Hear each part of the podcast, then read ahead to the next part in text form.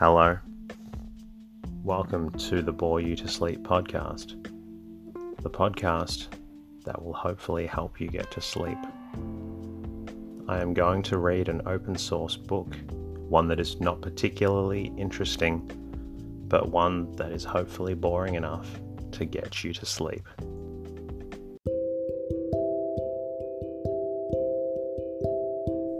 Is there something interfering with your happiness or is preventing you from achieving your goals? I know there have been times in my life where I've struggled with sleeplessness, which is why I strive to help people everywhere with theirs. I'm proud to have partnered with a new sponsor, BetterHelp. BetterHelp will assess your needs and match you with your own licensed professional therapist, which doesn't take long at all. It's not a crisis line. It's not self help. It is professional counseling done securely online. You can schedule weekly video or phone sessions in the comfort of your own home. You can also log in to your account anytime and send a message to your counselor when you need. You'll have access to a broad range of expertise in BetterHelp's counselor network which may not be locally available in many areas. BetterHelp is committed to facilitating great therapeutic matches, so they make it easy and free to change counselors if needed. Visit trybetterhelp.com forward slash bore you to sleep. That's try better H E L P and join over 500,000 people taking charge of their mental health. Special offer for Bore You to Sleep listeners with 10% off your first month at trybetterhelp.com forward slash bore you to sleep.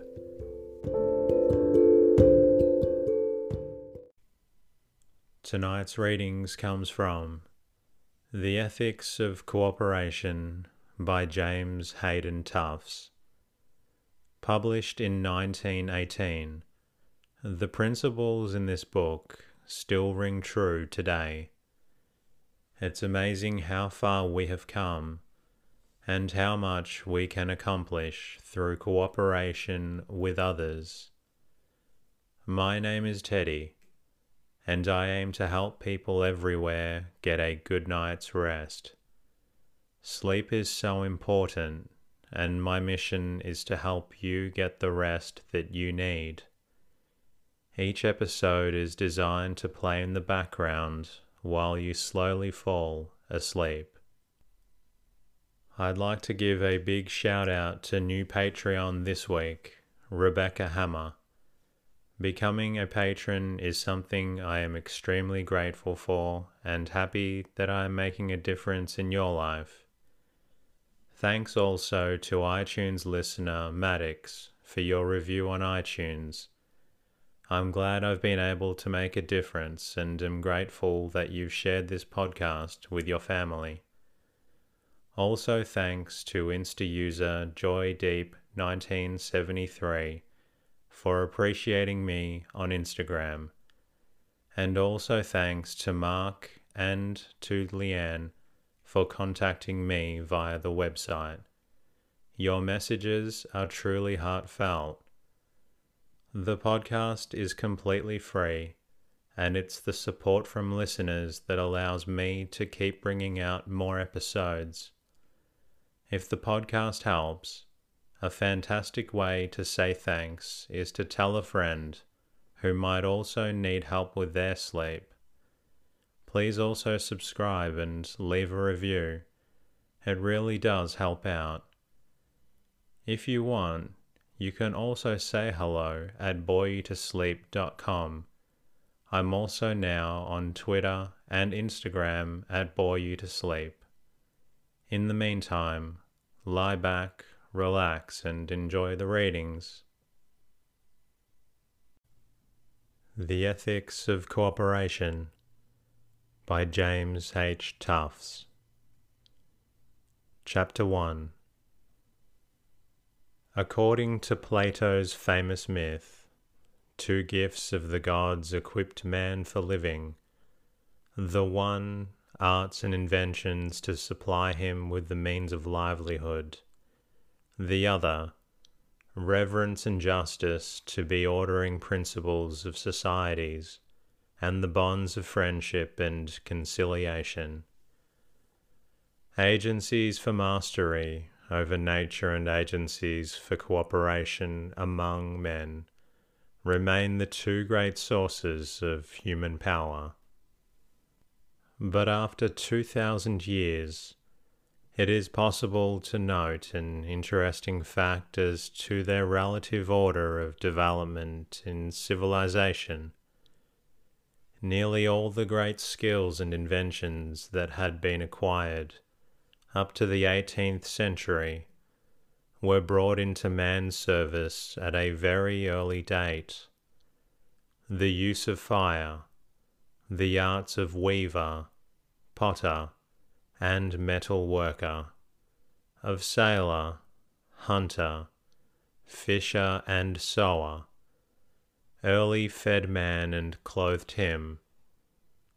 These were carried to high perfection by Egyptian and Greek, by Tyrian and Florentine, but it would be difficult to point to any great new unlocking of material resources until the days of the chemist and electrician. Domestic animals and crude water mills were for centuries in man's service, and until steam was harnessed, no additions were made of new powers. During this long period, however, the progress of human association made great and varied development the gap between the men of Santander's caves, or early Egypt, and the civilization of a century ago is bridged rather by union of human powers, by the needs and stimulating contacts of society, than by conquest in the field of nature. It was in military, political, and religious organization that the power of associated effort was first shown. Army, state, and hierarchy were its visible representatives. Then, a little over a century ago, began what we call the Industrial Revolution, still incomplete, which combined new natural forces with new forms of human association. Steam, electricity, machines, the factory system, railroads. These suggest the natural forces at man's disposal capital, credit, corporations, labour unions, these suggest the bringing together of men and their resources into units for exploiting or controlling the new natural forces. Sometimes resisting the political, military, or ecclesiastical forces which were earlier in the lead, sometimes mastering them, sometimes combining with them economic organization has now taken its place in the world as a fourth great structure, or rather as a fourth great agency through which man achieves his greater tasks, and in so doing becomes conscious of hitherto unrealized powers. Early in this great process of social organization, three divergent types emerged, which still contend for supremacy in the worlds of action and of valuation, dominance, competition, and cooperation all mean a meaning of human forces. They rest respectively on power rivalry, and sympathetic interchange. Each may contribute to human welfare. On the other hand, each may be taken so abstractly as to threaten human values. I hope to point out that the greatest of these is cooperation, and that it is largely the touchstone for the others.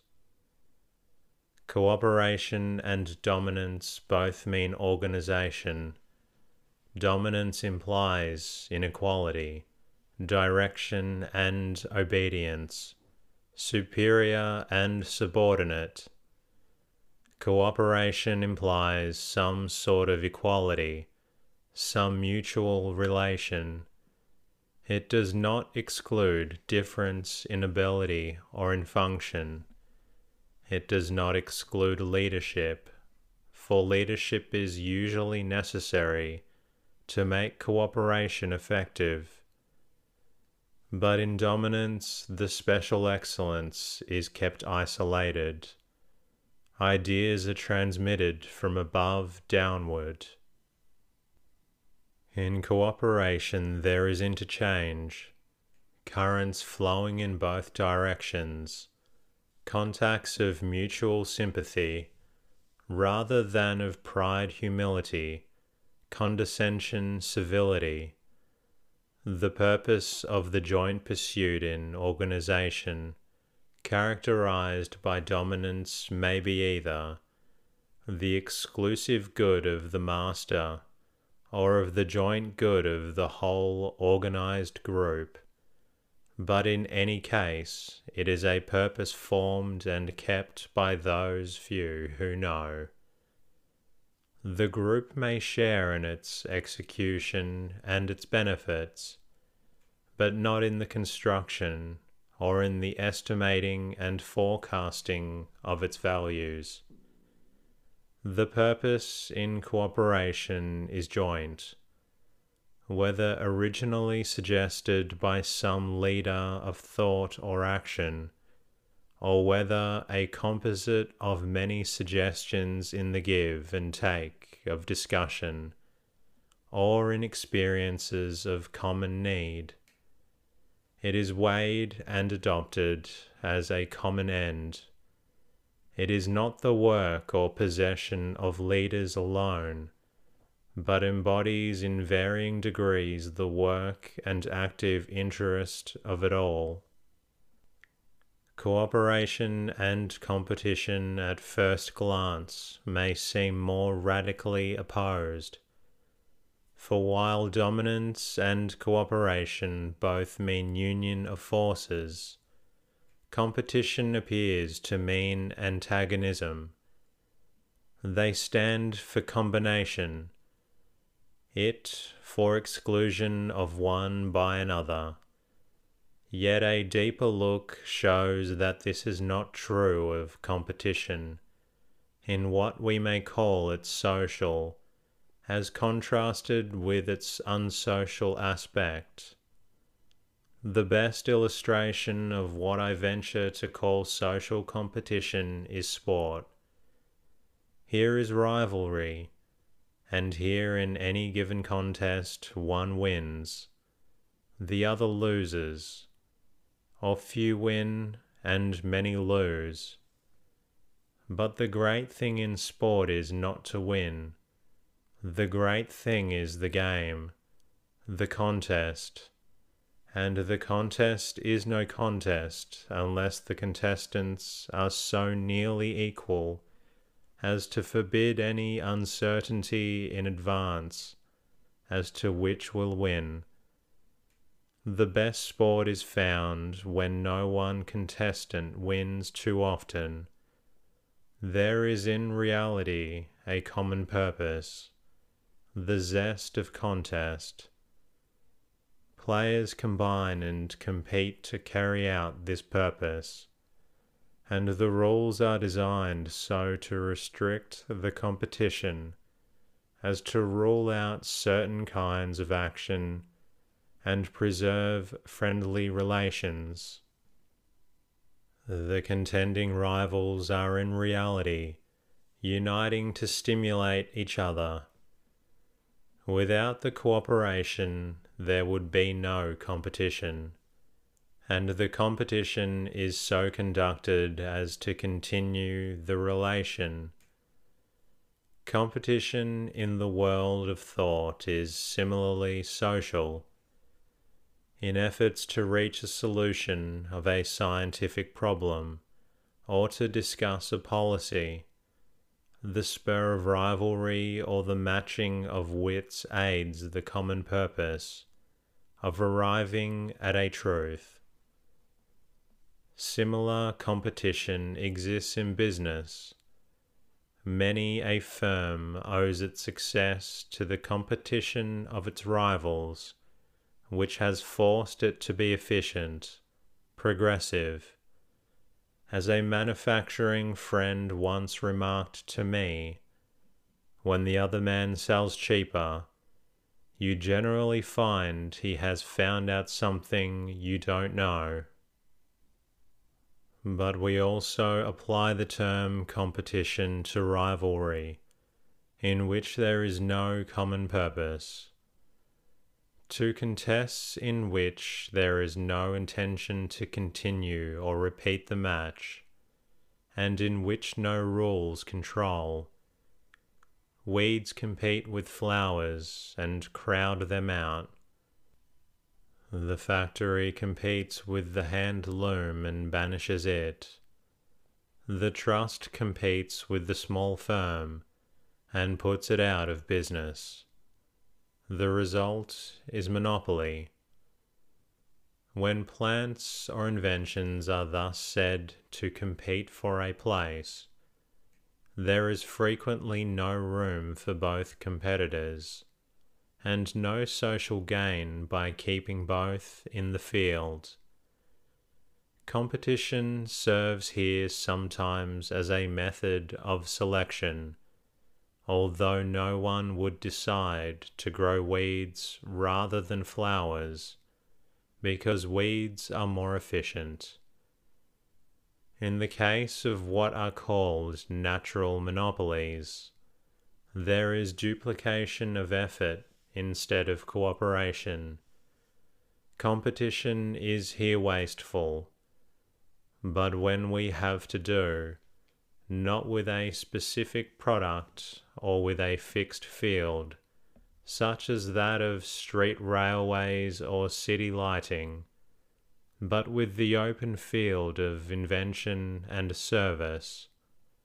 We need to provide for continuous cooperation, and competition seems at least one useful agency. To retain this, we frame rules against unfair competition.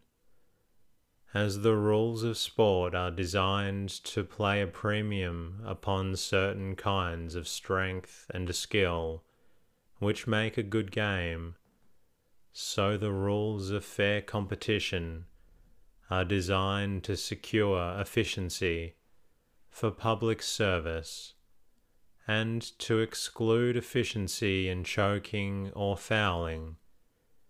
In unfair competition, there is no common purpose or public service, or of advancing skill or invention, hence no cooperation. The cooperative purpose or result is thus the test of useful as contrasted with wasteful or harmful competition. There is also an abstract conception of cooperation, which, in its one sided emphasis upon equality, excludes any form of leadership or direction, and in fear of inequality, allows no place for competition Selection of rulers by lot in a large and complex group is one illustration. Jealous suspicion of ability, which becomes a cult of incompetence, is another. Refusals to accept inventions which require any modification of industry or to recognize any inequalities of service are others.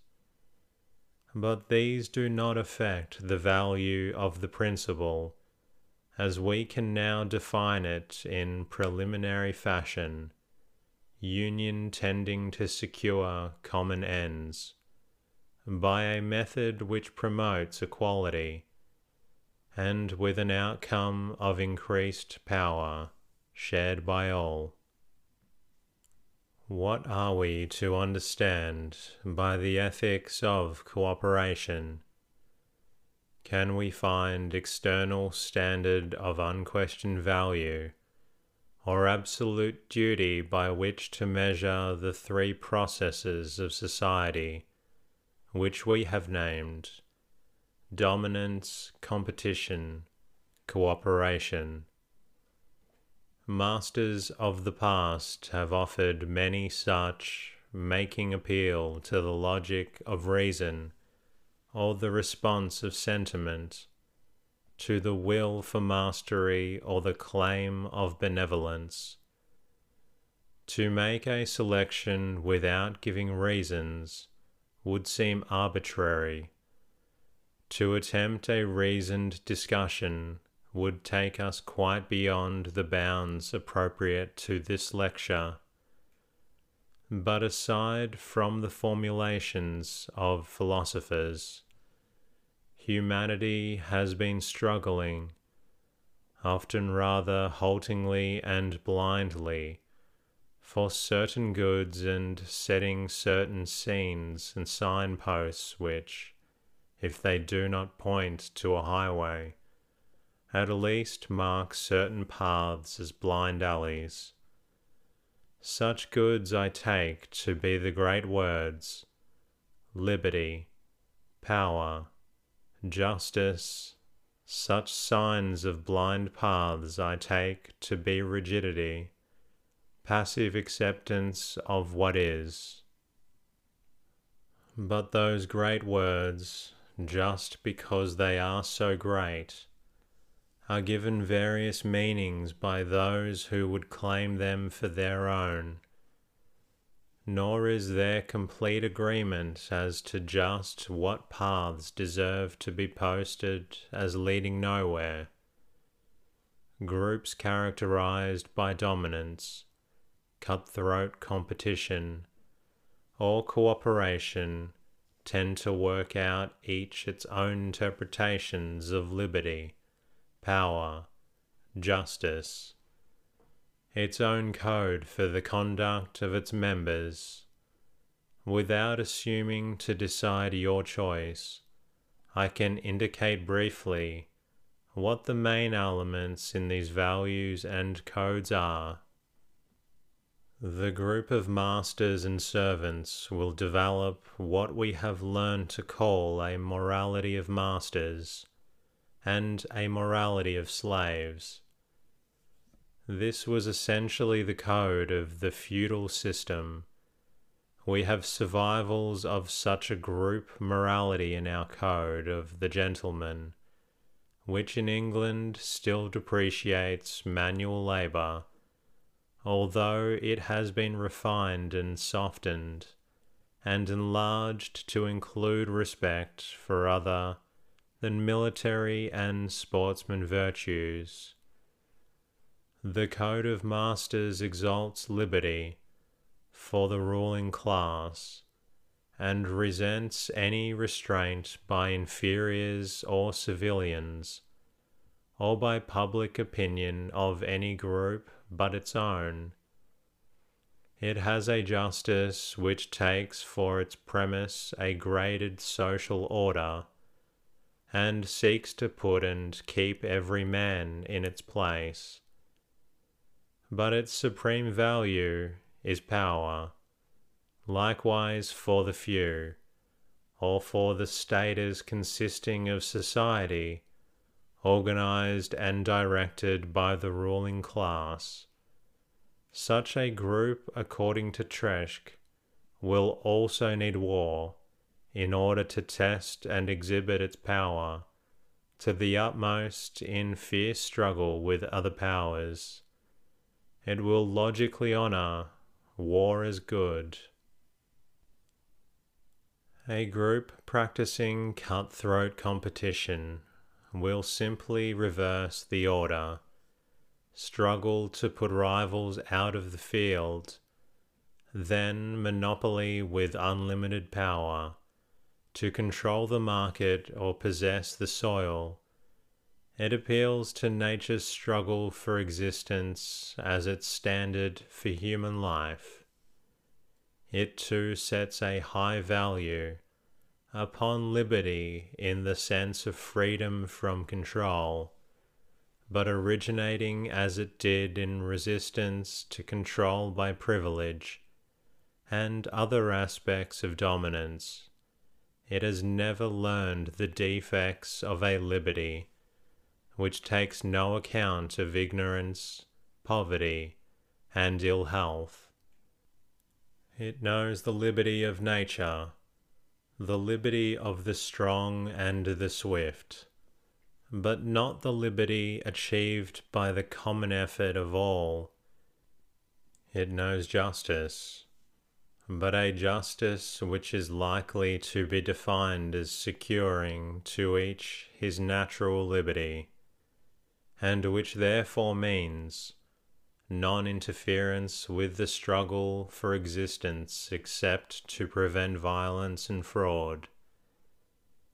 It takes no account as to whether the struggle kills few or many, or distributes goods widely or sparingly, or whether indeed there is any room at the table which civilization spreads though it does not begrudge charity if administered under that name. A cooperating group has two working principles. First, common purpose and common good. Second, that men can achieve by common effort what they cannot accomplish singly.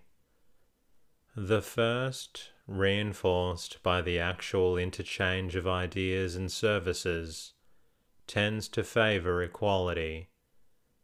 It implies mutual respect, confidence, and goodwill. The second favors a constructive and progressive attitude, which will find standards neither in nature nor in humanity's past since it conceives man able to change conditions to a considerable extent, and thus to realize new goods.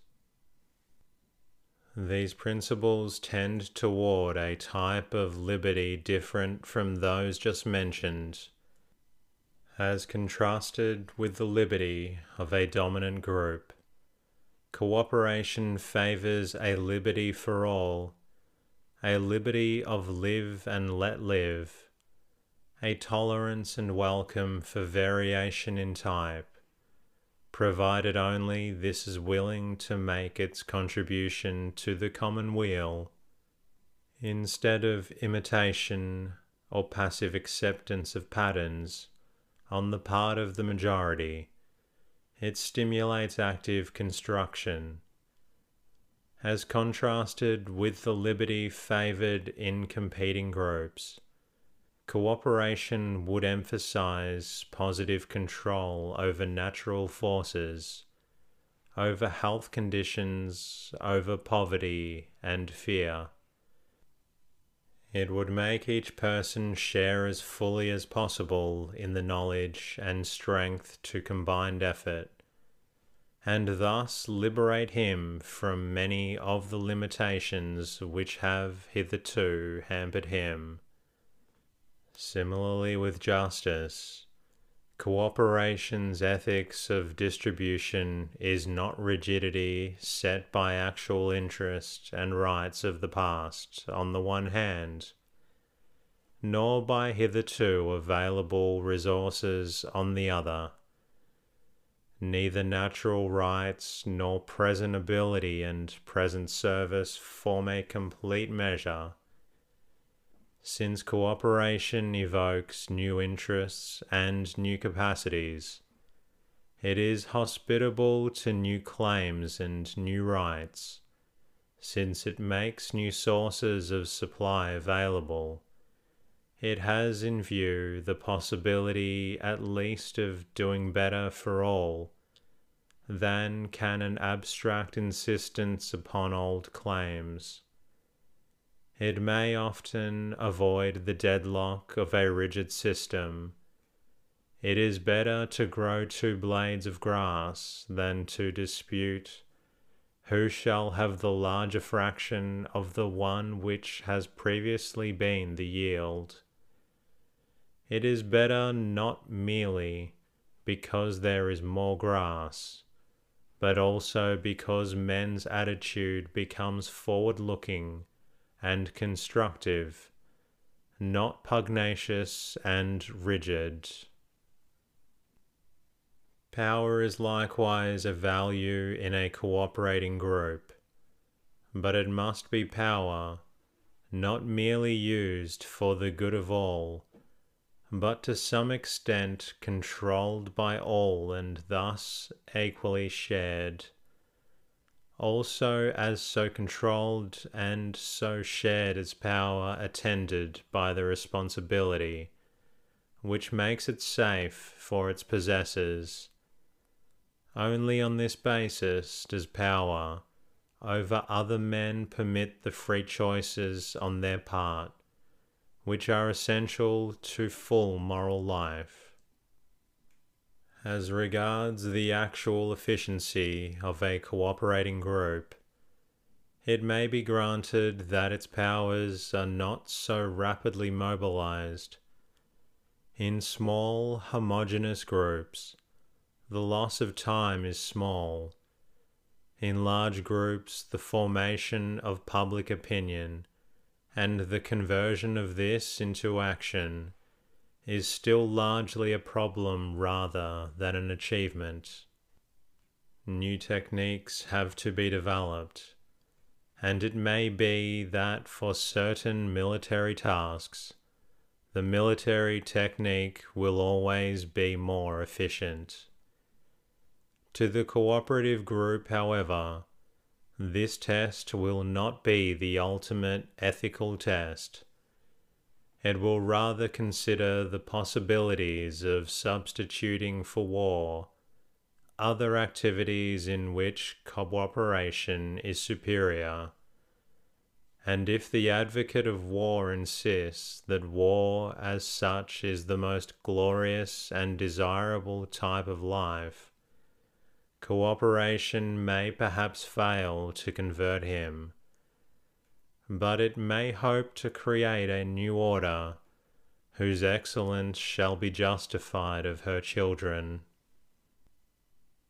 A glance at the past roles of dominance, competition, and cooperation in the institutions of government and religion and commerce and industry will aid us to consider cooperation in relation to present international problems.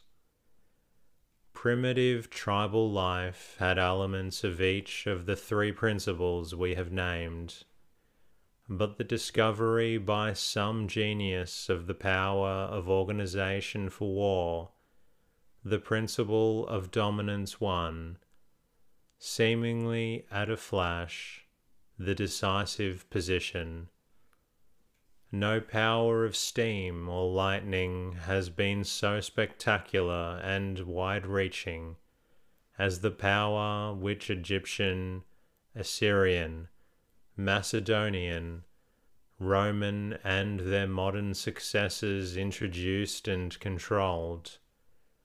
Political states, owing their rise to military means, naturally followed the military pattern the sharp separation between ruler or ruling group and subject people, based on conquest, was perpetuated in class distinction. Gentry and simple lord and villein were indeed combined in the exploitation of Earth's resources. But cooperation was in the background, mastery in the fore and when empires included peoples of various races and cultural advance, the separation between higher and lower became intensified. Yet, though submerged for long periods, the principle of cooperation has asserted itself step by step, and it seldom loses ground, beginning usually in some group which at first combined to resist dominance. It has made its way through such stages as equality before the law abolition of special privileges, extension of suffrage, influence of public sentiment, interchange of ideas, toward genuine participation by all the dignity and responsibility of political power. It builds a Panama Canal, it maintains a great system of education and has, we may easily believe, yet greater tasks in the prospect. It may be premature to predict its complete displacement of dominance in our own day as a method of government. Yet who in America doubts its ultimate prevalence?